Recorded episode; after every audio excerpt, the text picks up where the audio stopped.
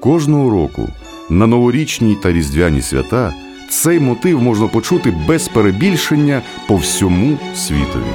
А знаєте, де він був створений та яка доля спіткала автора цього всесвітньо відомого твору? Ви слухаєте святковий випуск подкасту Підручник забув, тема якого відомий на весь світ Щедрик Миколи Леонтовича.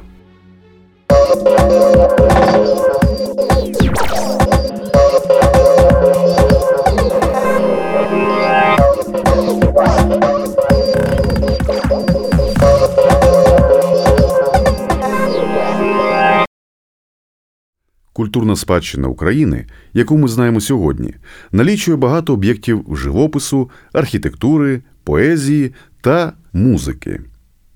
На весь світ відомі вірші Шевченка, архітектурний ансамбль Києво-Печерської лаври, роботи майстрів Петриківського розпису, а серед музичних творів, створених українцями, є один, який 100% знає кожна людина за межами нашої держави. Його виконують на різних континентах англійською, німецькою, французькою, японською, арабською, російською та багатьма іншими мовами.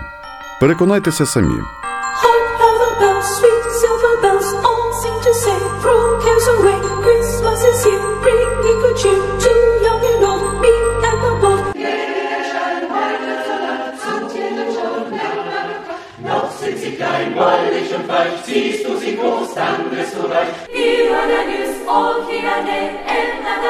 Tell me that Up to the west, up to the west,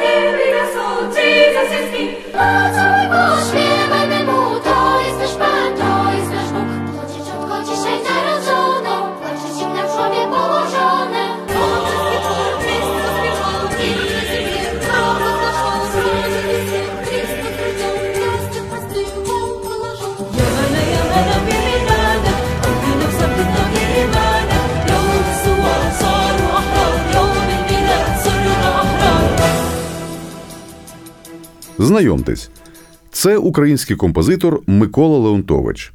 Саме він є автором цього твору. В оригіналі твір має назву Щедрик, а його найпопулярніша англомовна назва Carol of the Bells. Перший варіант Щедрика Леонтович написав у 1901 році, а протягом наступних 18 років вдосконалював його. Треба уточнити, що, за словами українських музикознавців, мелодія, тобто мотив, схожий на той, який є у Щедрику, належить до найстаріших зразків українського фольклору. Це не той самий твір, а просто схожа музична форма, яка формується з двох бінарностей, створюючи дзеркальну музичну симетрію. Ці факти ніяк не применшують значущість роботи Леонтовича, тому що просту народну пісню композитор розгорнув до великого музичного полотна, органічно приєднавши народне багатоголосся і класичну музичну поліфонію. Віртуозно керуючи голосами солістів хору, композитор наочно відтворює художні образи українського народу, культуру, демонструє необмежену гнучкість та милозвучність української мови. Вперше Щедрик був виконаний у 1916 році у Києві. Його акапельно заспівав хор Київського університету. Диригував хором під час прем'єри сам Леонтович.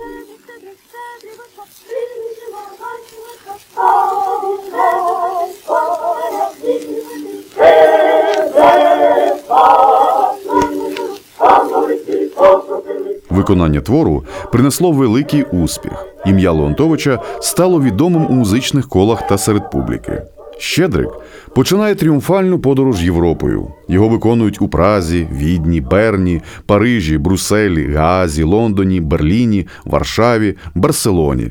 У 1922 році Щедрик заспівала українська капела у Нью-Йоркському Карнегі Холлі.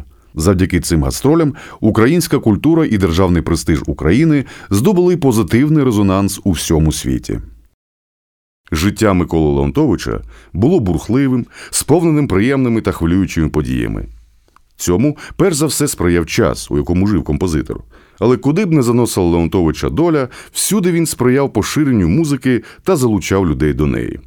Після закінчення школи Леонтович продовжував вдосконалювати свою музичну освіту та організував самодіяльний симфонічний оркестр у своєму рідному селі Чуків Вінницької області. На Донбасі, куди через деякий час Микола Дмитрович поїхав викладати музику та спів, ним був організований хор робітників, який виступав на мітингах під час революції 1905 року. Ці виступи привернули увагу поліції до персони Леонтовича, і він вимушений був переїхати у місто Тульчин, де заробляв вже притаманною йому справою викладанням музики та співу. Паралельно з викладанням Леонтович продовжує своє навчання та займається композиторством. У цьому йому допомагає відомий теоретик музики Борислав Яворський. Саме у Тульчині з'являються його твори: Дударик, Мала мати одну дочку, Піють півні, Ой зійшла зоря та Щедрик, перше виконання якого хором Київського університету у 1916 році дарує Леонтовичу велику любов публіки та визнання професіоналів. Леонтович переїжджає до Києва, на той час столиці Української Народної Республіки. У Києві все складається непогано. Він веде активну музичну діяльність як диригент та композитор, співпрацює з відомими композиторами у Народній консерваторії. Його твори включають до свого репертуару професійні колективи. Але неспокійний час в Україні не дозволяє Миколі Дмитровичу залишатись на місці та спокійно працювати. У серпні 1919 року Київ захоплюють денікінці. Вони починають переслідувати українську інтелігенцію, і Леонтович змушений тікати до Тульчина. Там він продовжує писати музику. Зокрема, починає роботу над оперою на Русалчин Великдень за казкою Бориса Грінченка, а також засновує у місті першу музичну школу. Така вже доля обдарованих людей. Де б ти не був, та які б життєві перипетії тебе не переслідували, ти завжди залишаєшся вірним справі свого життя. У січні 1921 року Микола Леонтович їде гостити до батьків у село Марківка Вінницької області. Він не знає, що дорогою за ним вже слідкує агент ВЧК Афанасій Грищенко. Ввечері, 22 січня, Грищенко проситься до хати Леонтовича й переночувати, а рано вранці стріляє у сплячого композитора з гвинтівки. І ще деякий час перешкоджає батькові, який прагне надати допомогу синові. Вбивця нишпорить по шафах, шукаючи гроші та золото. Забирає з собою все, що бачить: білизну, шубу, гаманець, годинник Миколи Дмитровича і навіть чоботи. Через це відомого на весь світ композитора поховали босим. Йому було всього 43 роки. У нього залишилася дружина та дві доньки.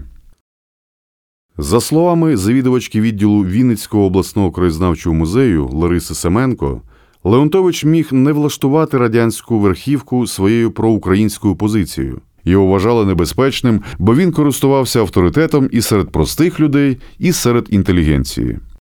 Музика Леонтовича створена від великої любові до життя, до людей, до України. Вона така довірлива і щира, природня і справжня. Вона стукає у дворі кожної родини у різдвяну пору і тішить весь світ своєю первозданністю.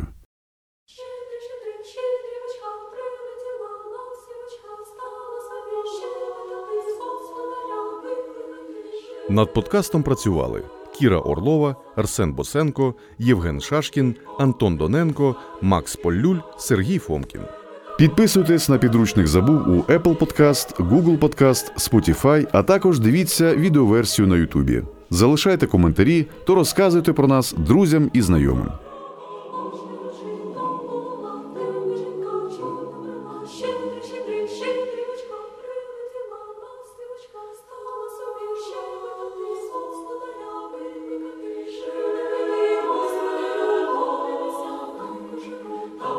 Молочки покотилися, янички народилися.